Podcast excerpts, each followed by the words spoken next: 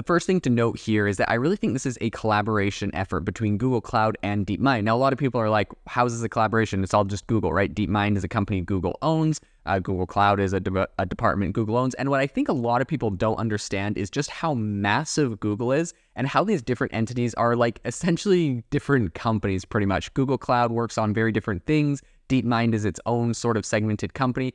And, you know, this really was brought to my attention a little bit earlier this year when um, I believe it was Google Cloud made a three hundred million dollar investment into Anthropic. And uh, people are like, oh, look, Google invested into Anthropic. Even though, you know, they have Bard, that means they're worried that Google Bard is going to be a failure. This is before uh, Google Bard had come out. And the rest of the Google team and over at Google Ventures are like, hey, just so everyone knows, we're a completely different organization than Google Cloud. Google Ventures did not invest into Anthropic. That was more like a cloud play, right? They wanted to get their cloud compute. It was a heavily funded um, A I company. Anyways, they knew it was going to be doing some compute. So Google Cloud wanted to snap some of that up, not miss out on it. Um, but, you know, they were like assuring everyone, don't worry, we, we have high hopes. We think Bard is going to be great still. So that was kind of funny to me way back then to see. And it, it's kind of playing out again today. So Google's specialized A I research division is, of course, DeepMind that was acquired. It was a U K-based firm before they acquired it. And this they're creating essentially a new tool for watermarking A I-generated images. And it's called SynthID. So the tool is in beta and accessible to a select group of users on Vertex A I, Google's platform dedicated to building A I applications and models. And interestingly, this tool is, you know, tailored exclusively by Imagen, Google's text-to-image model that is only available on Vertex A I. So SynthID is designed to essentially Um, embed a digital watermark directly into an image's pixels. Although the watermark is essentially invisible to the human eye, it can be detected by specialized algorithms. This move goes beyond Google's earlier announcement about embedding metadata to essentially identify visual media um, created by A I. See, the problem with the metadata is it's fairly easy to get around uh, metadata, right? You can take a screenshot of the image. Now all the metadata is gone. You can, you know, download the file and change the metadata yourself. There's all sorts of things you can do to change metadata.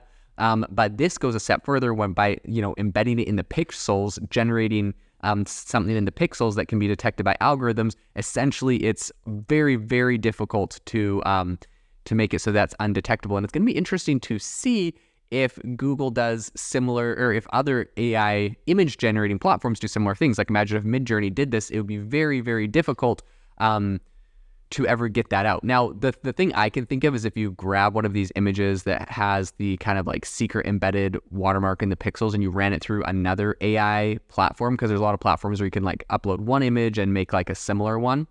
Um, that would be one way to get around this. However, uh, if the big ones like Midjourney start doing it, then really if you want one of the top of the line images that's generated, it's gonna have that embedded. So this is very interesting, and I think that might be the, the solution to a lot of people's kind of concern about like how do you actually identify some of this stuff.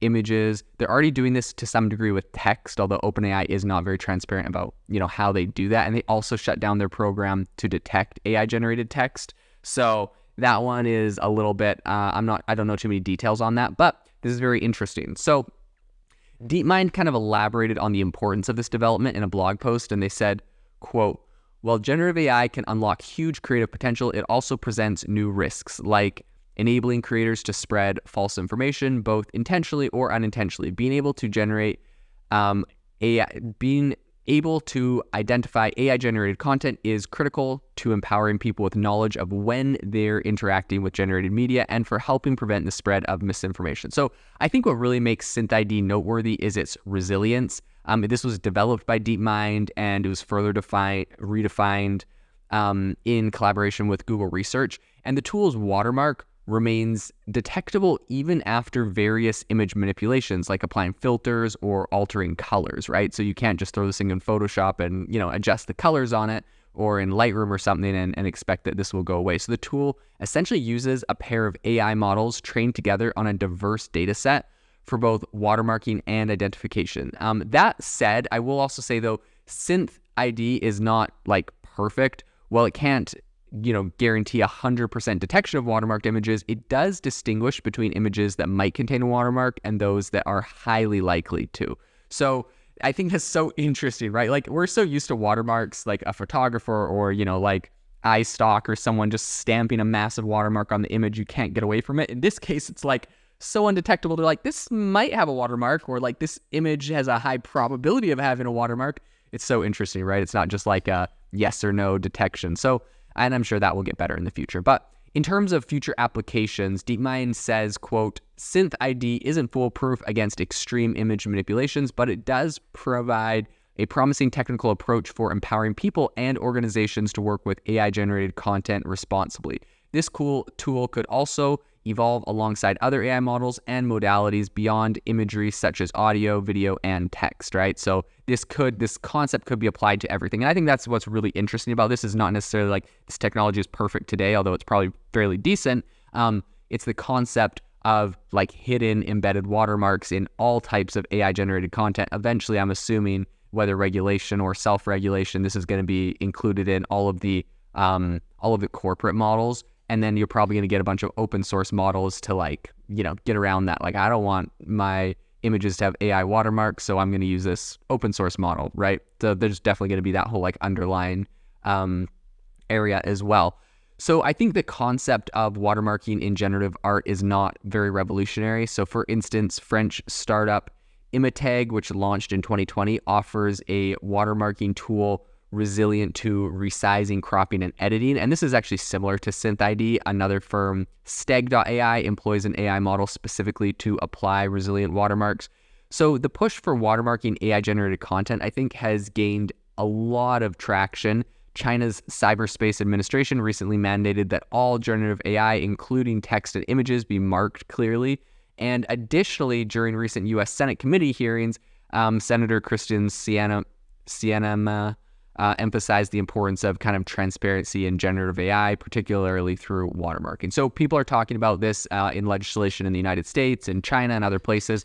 Several other A I tech giants and startups are also making strides in watermarking. Microsoft committed to watermarking A I-generated images and videos using cryptographic methods. Um, Shutterstock and also Midjourney have adopted guidelines to indicate A I-generated content clearly, but I would also say, you know, like a universal standard for watermarking is still not a real thing in today's day and age.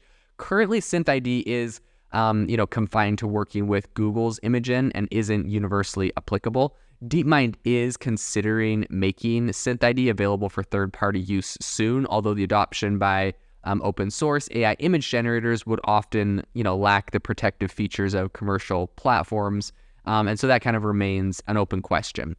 In any case, I think this is a really important topic, whether that's for images, text, or video. Watermarking and knowing if an image is genuine or A I, I think is going to be a big thing that we're going to grapple with in the future. Thank you for listening to today's podcast episode, breaking down how A I is impacting your industry. Today's episode is sponsored by A I Box, a no-code A I app builder and marketplace, which just launched a crowdfunding campaign.